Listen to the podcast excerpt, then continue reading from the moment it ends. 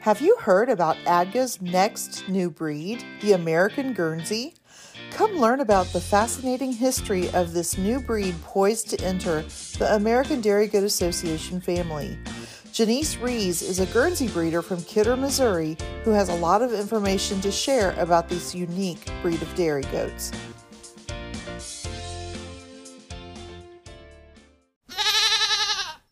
All right, welcome back to another episode of Goat Gab. I'm Cameron here. And I'm Laura. And today and we have. Oh, and Janice. I didn't even have to introduce her. She just, I love it. Hi, I'm Janice. I'm Janice Reese. I have um, a Golden Guernsey buck and British Guernseys and breed ups, and we're getting ready to be American Guernsey. And that is what our focus for our t- podcast is going to be today. So we are so excited to have Janice uh, to tell us about ADGA's newest breed that we're going to be recognizing. And um, it's been such a long journey and so so much patience has been required of our golden guernsey breeders in our country so uh, we're really excited for the chance to learn a little bit about them before we get into our topic cameron how things been going for you um, I was out most of the week and then dealing with some um, other stuff as well. So, uh, again, at this time of year, the, the goats just are kind of there, thriving, um, talking to lots of people about, you know, adding new genetics or what they're excited about in their breeding. So that's always fun to connect with breeders. Um, also working with a new breeder in uh, New Orleans who's trying to get some semen from me and, and helping him kind of analyze his lines too and whatnot. So, um, not that busy a week on the farm there, and uh, yeah, yeah, not been busy here either. Um, my uh, daughter Elizabeth came home. We ultrasounded and um, a couple of stragglers today, and um, so one doe that we were concerned about saw embryos or saw babies in there anyway. So it's always exciting when you're worried that that maybe that dry yearling that uh, hasn't been bred yet wasn't going to take, but she did. So yay, experimental babies, but that's okay. We'll we'll take it and and kind of go from there. So um I know everybody's probably on the same page getting ready for Christmas and maybe family coming in and so forth. So uh, that's it's always nice nice when you can escape out to the barn and and get a little goat zen for a little while. So yeah, so I we're gonna you know we normally talk about some ADGA news or what we're seeing on Facebook, and today today I think we're just gonna dive right into it with Janice. Janice, um, tell us about your background, how you got into the goats, and and what made you gravitate towards golden Guernseys? Well, I actually grew up on a farm. I've always been on a farm. Um, started out in southern Missouri, and my father was a conservation agent. So we lived from, you know, we did our own garden, our own farm to table, and because that was a way of living. That's just how everyone lived. Uh, my mom ran a dairy, a, a, not a goat dairy, but a cow dairy, and so you know that was our morning chores and we that's we knew no differently. So my love of dairy has always been there because i grew up that way. And you know nobody but goat people talk about udders and share udder pictures. We're just that weird. That's what we do. And uh, you, you have to be one of those people to kind of understand how excited we could be about sharing udders but we do. And uh, because we're weird like that but being in the military, I skipped around all over the world, and it seemed like every time I would light my feet on the ground for more than six months, I found a goat, and I would buy a goat. And I always had dairy goats all over. So I would have to be picked up and moved, and I'd sell my goats, and I'd come someplace else, and I'd, I'd find more goats. It's potato chips. Yes, it is. Mm-hmm. So I came here. I'm in Kidder, Missouri, and um, I got into the Guernseys simply because I've had a lot of different breeds of goats, grade goats, um, combinations, some minis. Um, several of them, several of my breeds have not been uh, very large herd, but I had, you know, four Nubian does, and they would show up on, at my doorstep and scream at me at 6 a.m. It's time to get out and milk, and where's my grain now? And so I think for me, I finally come to a conclusion that I like the quiet goats that don't like bolt do gates or smash my bucket on the ground. And so for me, it's I've just graduated into what I really did want. I love the high production. that the Guernseys have, but I absolutely love their mild temperament. They're quiet, they're smaller, they're the smallest of the large breed or the the standard breed, so they're smaller boned and they're they you know they average from 75 pounds maybe up to 150 pounds is the largest. They're not a large goat. And so there's just so many features about them that I ended up going, I've got to start doing that. And I love beautiful things. I have beautiful dogs. I love beautiful goats. So I fell into this long haired, beautiful goat. And here I am. So was it difficult to find them, Janice? Because, you know, as I, as I said before we started our podcast today, I've seen what I thought were golden Guernseys, but I think maybe they were just um, maybe percentages. They they didn't look a lot different than regular goats for me, and and I wouldn't even have an idea where to find them. So how did how did you get your hands on your first ones? Well, you kind of have to go back to the history of the Golden Guernseys to start with. Golden Guernseys came from the Guernsey Isle, and that's the Guernsey Channel. That's the the Channel Islands. They're, that's located between France and England. And during World War II, the breed was virtually annihilated by troops for food that were stationed there on the island. Um, there was one islander resident that, that put every goat she had, which might have been a whole 10 goats in her basement. And her name was Marion Milbourne. And she harbored and saved those goats for many years and hid them in her basement. And she's the reason they only exist.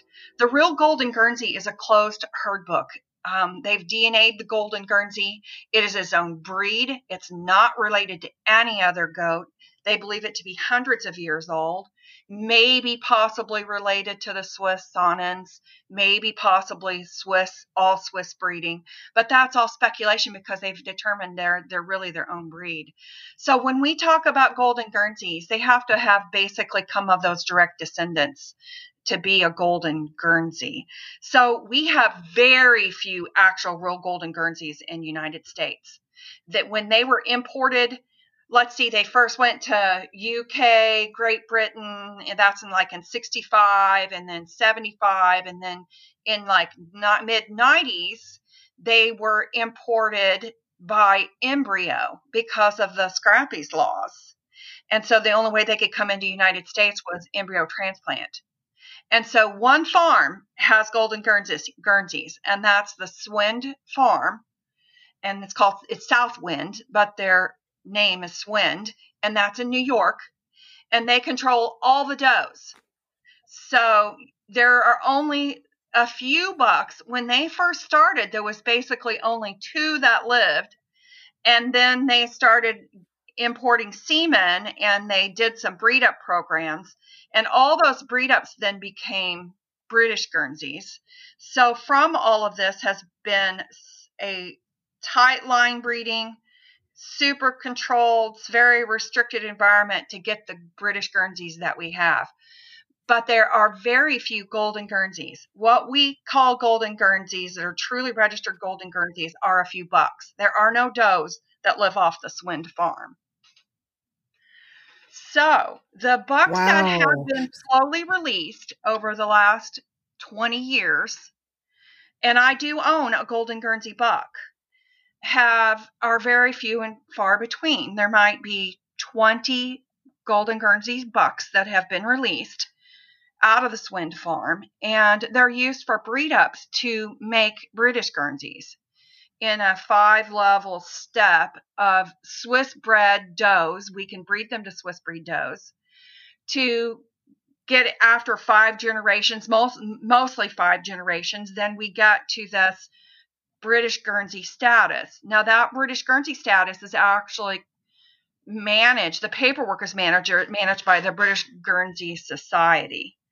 And, uh, and so they have a different book than quote the golden guernseys who have a closed herd book british guernseys still have a breed up and enough of an open book that you can breed up and so what people in the us normally are referring to as british guernseys not golden guernseys the golden guernseys are rare so just in the language alone, we think we're talking that the layman goat people are talking about golden Guernseys, and it's not. What we have in the United States mostly is British Guernseys and breed ups and all stages of breed ups.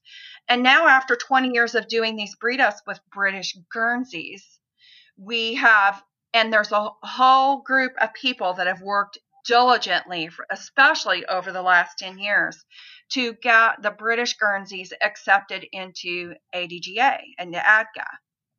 And those, some things have evolved and changed to get them into ADGA to make us a little more in the norm of what ADGA would want us to be. Like we had to choose: are we a mini or are we a full full size goat? Well, we are a small full size goat, but what we are going to have is breed ups from the standards. There's going to be two. What's going to happen is we have an evolution of British Guernsey's registrations BGS, British Guernsey Society goats, and they they have their standards that have been set in stone for 100 years. And then we're going to have our American goats, which which will be American Guernsey. And that book is going to be open for breed ups, and the breed ups are going to be different. Um, what got accepted into ADGA is a little bit different than, than what was in the British Guernsey Society. Um, there are differences in all of that. So when we're talking about what we're going to be accepting into AGDA is American Guernseys. Golden Guernseys aren't even going to be looked at. We're looking at, we won't even have Golden Guernseys. There's a real good, we're at such a risk for Golden Guernseys that they are not even a part of the equation. So, really, what we're talking about is British Guernseys, but more of what we're talking about is American Guernseys, because that's what we're coming in to ADGA with. So, Janice, when you're saying that that the golden Guernseys aren't even going to be looked at, I'm guessing that's because they are so rare because outside of, of the Swind herd, there are no golden Guernsey does that it's almost like a totally different breed. So you just can't you just can't expect that to be the purebred standard for Guernseys and Adga. Is that correct? That's correct. That, because that Adga's um, going to focus on the American what's going to happen is when the database rolls into ADGA, those golden Guernseys are going to be looked at as just purebred pure. That's what they're calling the pure Guernseys. So we're going to have a definition for the British Guernseys that have been many generations British Guernseys and the golden Guernseys are considered pure in the in, in AGDA. So we're going to have this um, like a grandfathered in where all the golden Guernseys and full British Guernseys will just are just going to be on a pure status. And so many everything else from here on out once we get going are going to be American Guernseys where British Guernseys and a golden Guernsey are just going to be considered the pure Guernsey. So it's the highest level. That makes sense. Okay. Right, right. Okay. And and I've had very little to do with ADGA and the evolution of getting ADGA. We have fabulous people that have been long-time AGDA uh, breeders of other breeds that have been nurturing and harboring these British Guernseys to get enough British Guernseys to even be able to get into AGDA because you have to have a minimal to even get accepted into AGDA. Well, I was just going to ask about how many animals do you expect to open this herd book with? What's what's the number of animals that you think you're going to be bringing into this herd book? Well, right now that's a difficult answer. I can tell you that I talked to a couple of people just a while ago and we were talking about we have a database, a manually manipulated hand put in name database that's going to be going into the ADGA data files. And that's about Right now it's about 1700, but I can tell you that's not accurate. That includes a lot of our foundation stock from 20 years ago, like our golden Guernseys. Some of those are dead, many of those are dead, but we need them for the pedigree base. And some of these are British Guernseys that are older, but once again, we need them for the pedigree base. And since we don't have, we have been working on this database for years basically 10 years we've been working on this database. A lot of those goats have now passed on, but yet we need them for our pedigree. So we're thinking that there's about 1,500, and that's a guess. Um, and we think that includes some dead, some that are just required to have because we have to have them to get in to get our pedigrees going, and uh, some dead, but we won't know that till everything gets on board, and then we're going to have a lot, a couple years of sorting, sorting stuff out. But um, now that we think about, there's about 120 GG golden Guernseys in the United States. Now that includes but that includes all the dead and everything that we've had working on since the mid 90s. So if you include some of those goats now would be 20 years old, that's not feasible. So we think that there's probably in reality maybe at the tops 50 golden Guernseys across the United States, including all of what's at Swind which is a small, which recently has been is a smaller herd. So, but once again, we're just guessing. Boy, that's that's just kind of f- fantastic. I was thinking about this the other day. I don't know that um, any of the purebred registries are well. I guess I can. I'm just going to speak about ADGA. We haven't had the chance of adding a new breed for so long, and definitely not adding a new breed with the technology and the social media and the um, way that we have to to get people together that we have today. I think that's kind of exciting. It'll be neat to see how that plays out. How do you connect with these people, Janice? Is it through well, Facebook and other social medias, or, or what? It is. It is. I don't know that we could have done this without Facebook, and I'm not saying just Facebook, but it's social media.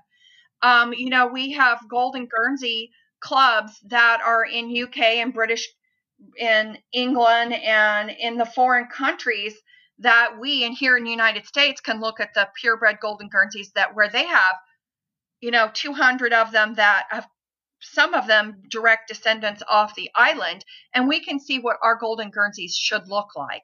So here we are, a long ways and many to 20 years out from trying to breed up to get something that looks like what they have the access and ability to have pure and ours look just like theirs do. So this is very interesting to have.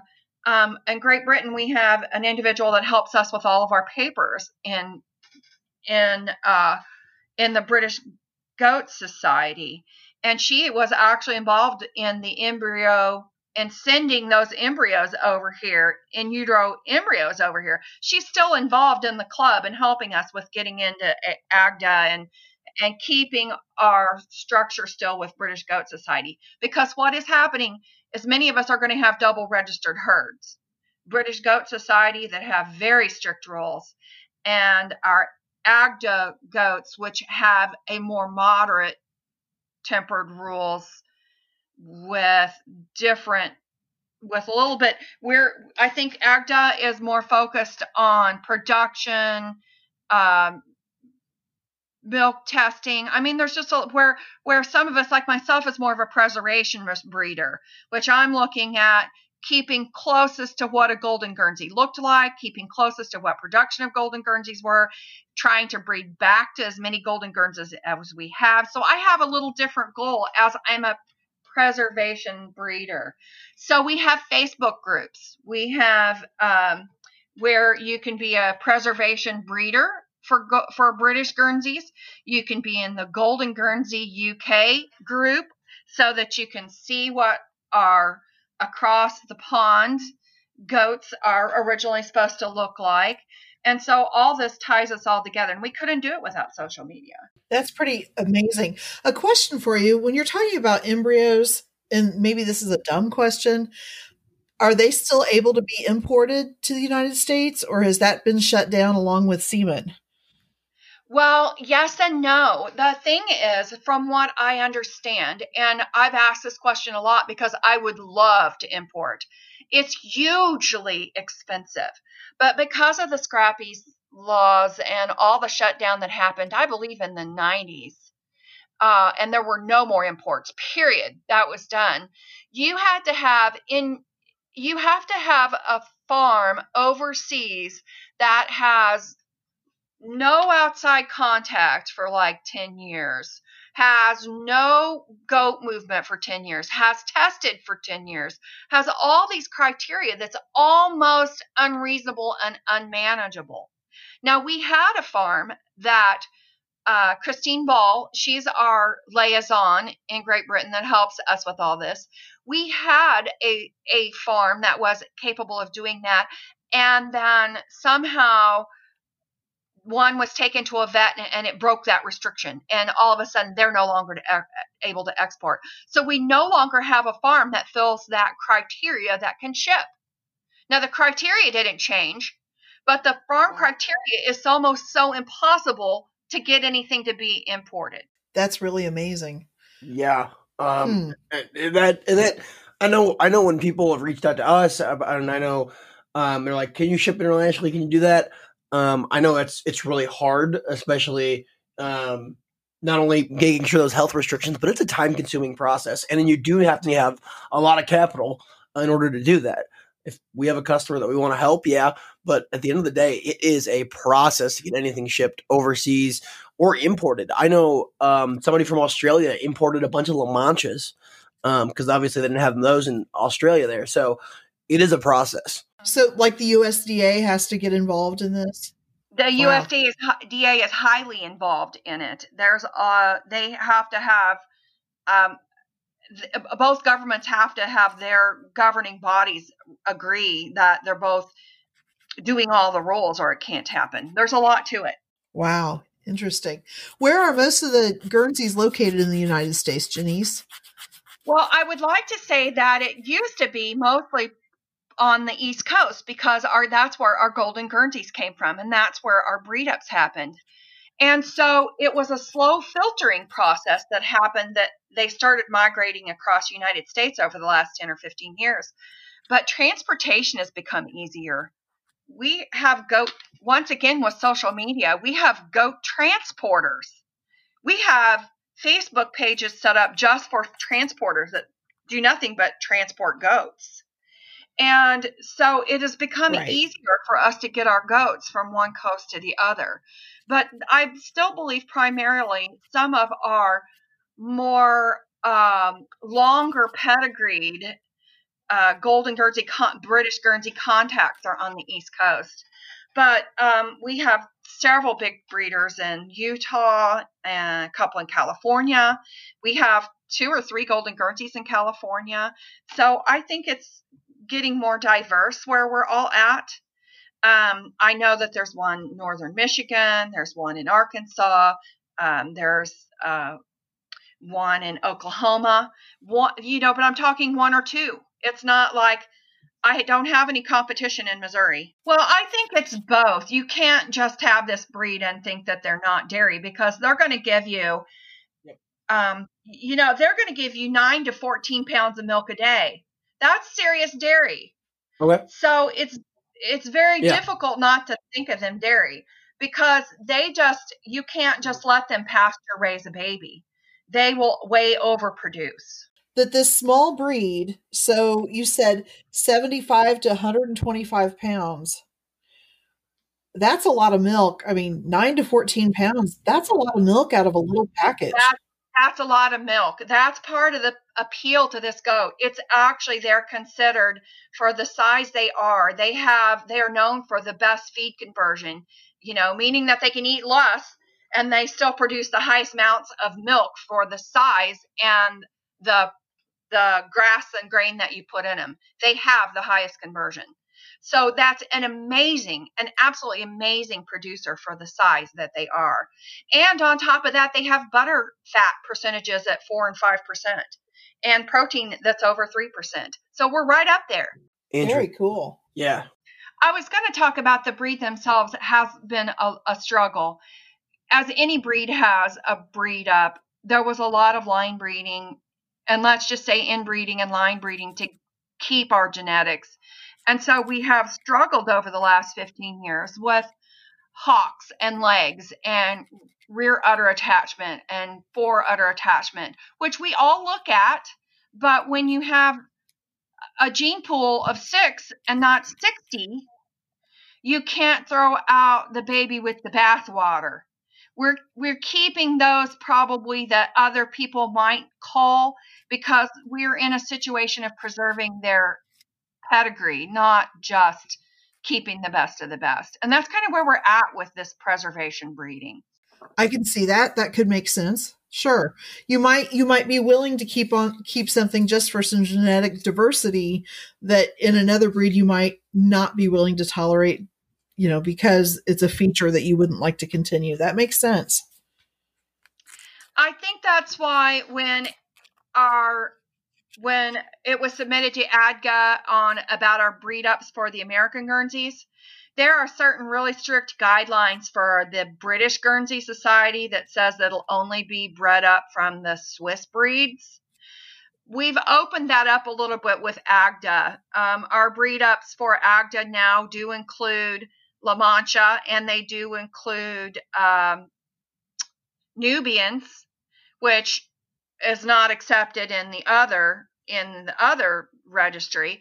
But I think they have done that to try to allow us a little bit more diversity to get a little bit better of of some of the weaknesses that we have in the breed. Interesting. So, if you were to cross with a breed for Golden Guernseys, do you have any breed in mind that you would want to make that cross, or are you still going to? What what areas do you see that uh, what breed could really improve the Guernseys the most in your mind?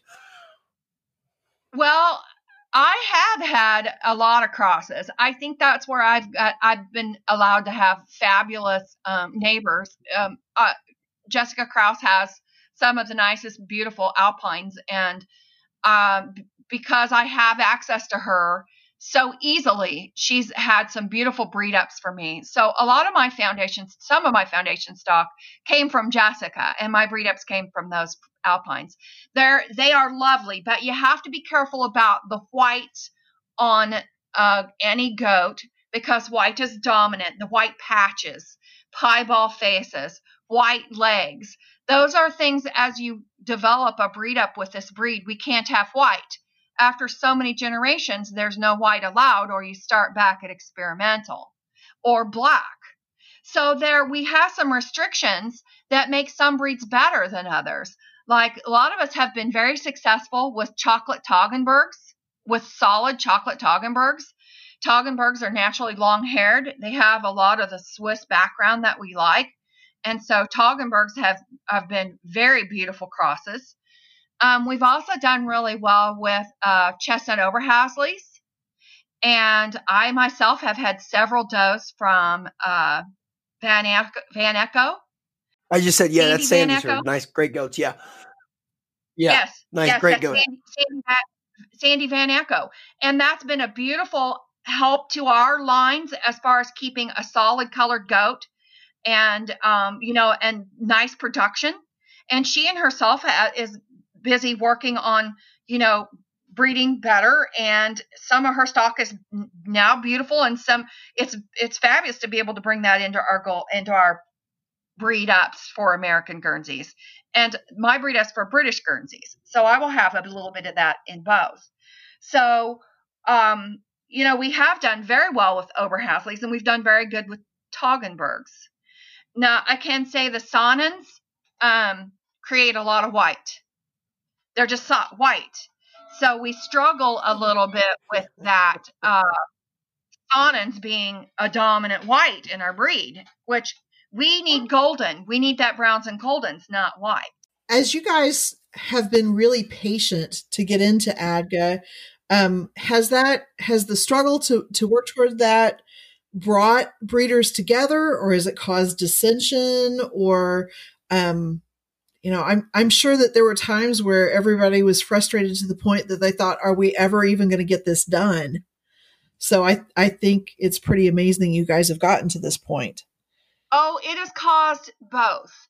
Over the last 10 years, there uh, was a lot of short term breeders. They thought they would get into breeding these goats and you know, they created a big herd within a couple years and big meaning 20 and all of a sudden that they discovered that they weren't able to register these goats through British Guernsey Society after two years. And so all of a sudden they had goats that weren't registerable. And ADGA had not opened up the herd book yet. So here were these goats being dumped at sale barns, beautiful goats that we needed to maintain and keep because people were on kind of a fly by night. Oh, ADGA's never going to get us entered. And oh, we can't register them with BGS because we waited too long. And so there's a lot of that that happened for the last 10 years. A lot. There's been huge amounts of turnover with people thinking that not having the mindset that you know it may not happen tomorrow and you must go get your goats registered with british goat society till adga till we're able to make it work in adga and they really truly have been working on trying to get it in adga hard for 10 years. Wow. That's that's a lot of time and a lot of perseverance. Yeah. Yeah uh thinking about the the goats themselves um and and kind of your markets are when you do choose to sell goats off the farm, um, do you sell them to other Guernsey breeders, or are you are people wanting to get into the Guernseys and come to you, or what does your market look like? People are contacting me and wanting to get into the Guernseys. They're a smaller goat, and I think that has its appeal. And they're just beautiful and super quiet. People come out here, and none of my bucks have a buck odor. There's something about the different hair coat and being this type of buck. They do not, no one can tell I have bucks. And I have, I'm a buck hoarder, as you guys probably, as we all have to claim to be. But don't giggle. I won't tell you how many I have because my oh, husband doesn't oh. even know how many I have. Uh, so, we you know it's amazing how people come here and they meet this super docile sweet breed that people want to have in their backyards. And technically, they can. Some of these does are 75, 80, 90 pounds, 100 pounds. Now, as we're progressing, we're starting to get a little more size. And I see in the future that we're going to be a little more of an American goat size because I think that's what we're going to have to do also to be competitive in the show ring. And um, that just happens with time, also. I will say that genetic progress, though, can be seen um, relatively quickly when you have large numbers. I think about where the Nigerians were, um, you know, 10 years ago uh, when I first saw them versus where they are now, and they've made leaps and bounds of, of progress. Um, so, do you think with a smaller gene pool, you'll you'll see a slower progression of of uh, making them bigger, or or including on traits, or what are your thoughts on that?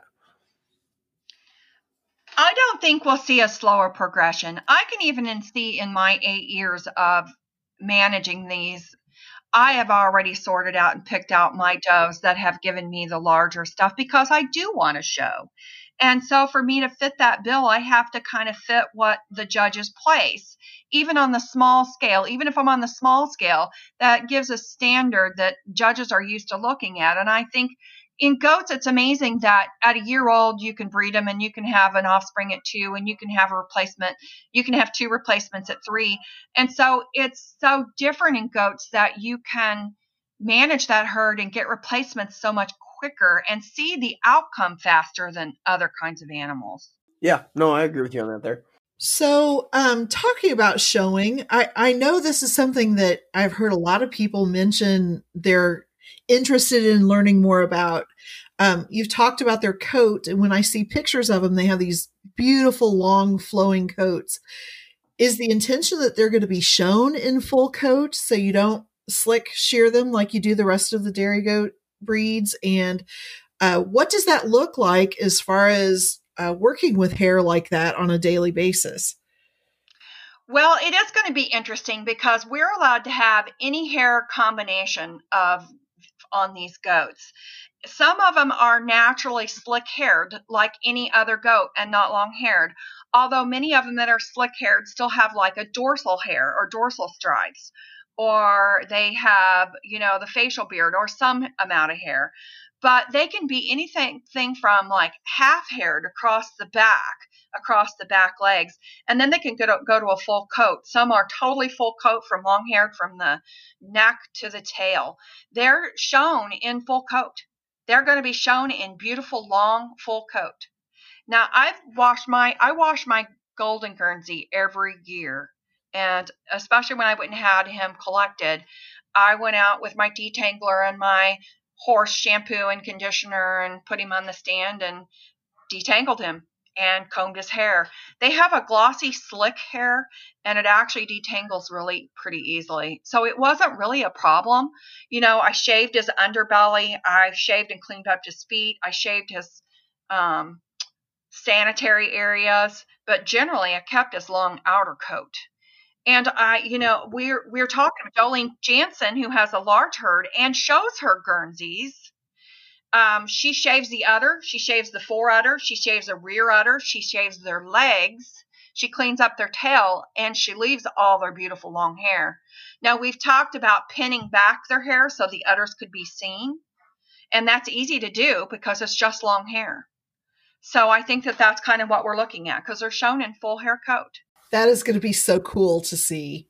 I'm a judge uh, actually in ADGA too, and the it's it's really hard to get into a new mindset after you've been doing it for so many years just this one way and but i'm excited for the challenges that it's going to bring um, and and what opportunities we're going to get to evaluate even more animals out there.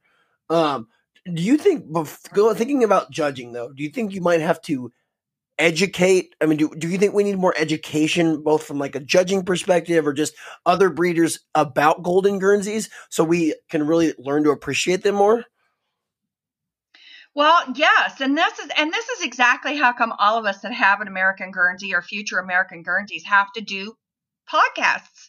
We have to go to these shows. We need to set up booths. We need to get our brochures that are all about the Guernsey Goat Breeders of America because that's our association is GGBOA, Guernsey Goat Breeders of America. And we need to be passing out those brochures and saying, this is what we're supposed to have because it is going to be very difficult for judges to understand we are a very small breed and small structure and smaller bone. And so I'm come from the dog show world where my dogs have long hair and beautiful show trims, and the judges have to put their hands on.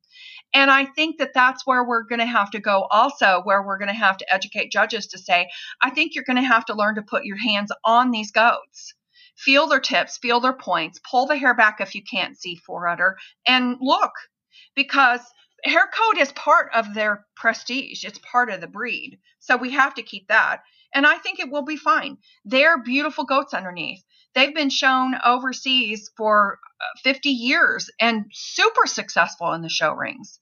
We just have to change our mindsets here about having this is our first true long haired breed that shows them long hair. So we'll just have to get used to it and we'll get it, we'll get it figured out. I'm eager to see what kind of education, Cameron, that um, the judges committee puts out for judges on Guernseys. And I, I would imagine if, for example, if somebody asked me how I would introduce it, I would sure bring together a good team of Guernsey breeders to say, you know, this is what our breed is and this is what it looks like, because that is just so, that is so different from everything else. It, it'll be neat to see how it works out. Yeah. All I'm going to ask from a judge is a little bit of patience. just, it's, it's a, to- it's a new thing. Oh. And changes changes oh, scary I- sometimes. I think for the American Guernsey people who have been patient for 20 years, even getting to the possibility that we might be in ADGA, I don't think that's even a problem. well, thank you. Janice, so um, hopefully we're going to have a national show in 2021 and um, every year forward from that. Has the has the Guernsey group discussed if they would like to exhibit at the national show and some plans that they might have for that? Um, it has been discussed, and I know that our board has had those discussions. And I I know they we would love to not just have a display. We want to actually have you know our, our classes. So I think we have enough people that are interested in showing and have enough goats to make a nice a nice a nice group. So I'm looking forward to it because um, this will be my first year of showing a goat. Um, I can free stack a dog, but I don't know how to stack a goat yet. But watch out, I'm gonna learn. There's not a lot of difference, really. You just don't have to bait the goats. That's kind of nice. and you don't have you don't have to um, move them out with the speed that you have to move out one of your beautiful dogs. So, um, you know, but as somebody who's shown both, the goats are a little bit of a slower tempo, but you'll get it. It's pretty easy. Yeah, just uh, don't don't. Uh, we're not at the Indy 500, is what I tell people when they're like running around the ring. So just just, just remember that. Yeah, gaiting gaiting is not a thing with goats. We don't need to do that. How many does are you going to be freshening this year? I have um, 11. And do you usually kid like uh, are they seasonal breeders like most dairy like most um uh Swiss type animals are? You usually kid sometime between January and June kind of a thing. Exactly the same. Some of them won't even cycle twice a year. Some will only cycle in the in the fall period so you don't even get that option. What is interesting is some of them we do have triplets and quads once in a while. So that's interesting about the breed. Um, but yeah, we when almost everybody I know. Go ahead. We all we we deliver any place from you know January to May, and we're usually done by May because they're long haired. Uh, some of these goats are finding shade and in hot weather don't do as well. They're a, co- little more of a cold weather goat. So, thinking about that, do you have like lots of trees around your place for them, or do they just live in the barn by the fans? I mean, it's uh, it, they definitely seem like a cold weather animal, though. Well, I do provide fans in the barn, but we have shade trees, and you know they have the pasture on the hill, and shade is good enough. They manage themselves well. It's a super hardy breed and parasite resistant because they lived many hundreds of years without human intervention. And so they're quite hardy, but you'll find that they do their grazing and breeding at night and they're loafing and laying at day.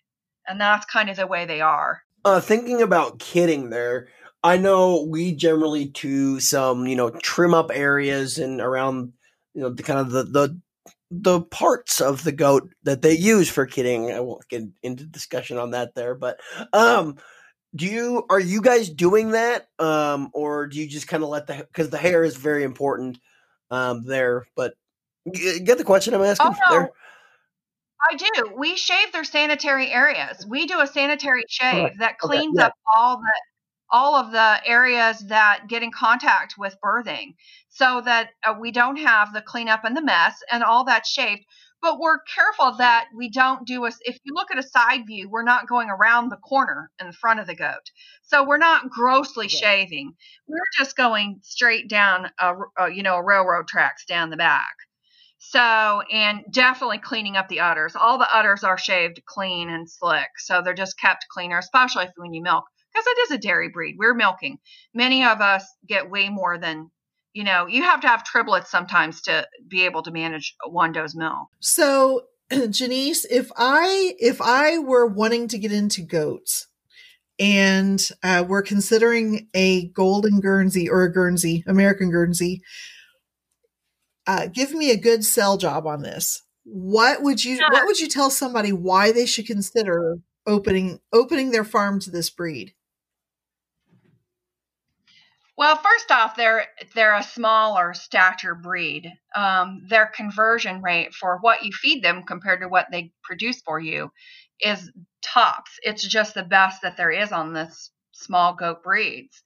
Um, the butter fat is up there, and for whatever reason, they have a 45% butter fat, but they are able to produce more cheese out of that butter fat than any of the other per gallon Swiss breeds and they're not even sure why, and it has something to do with the protein that's in their in their butter fat.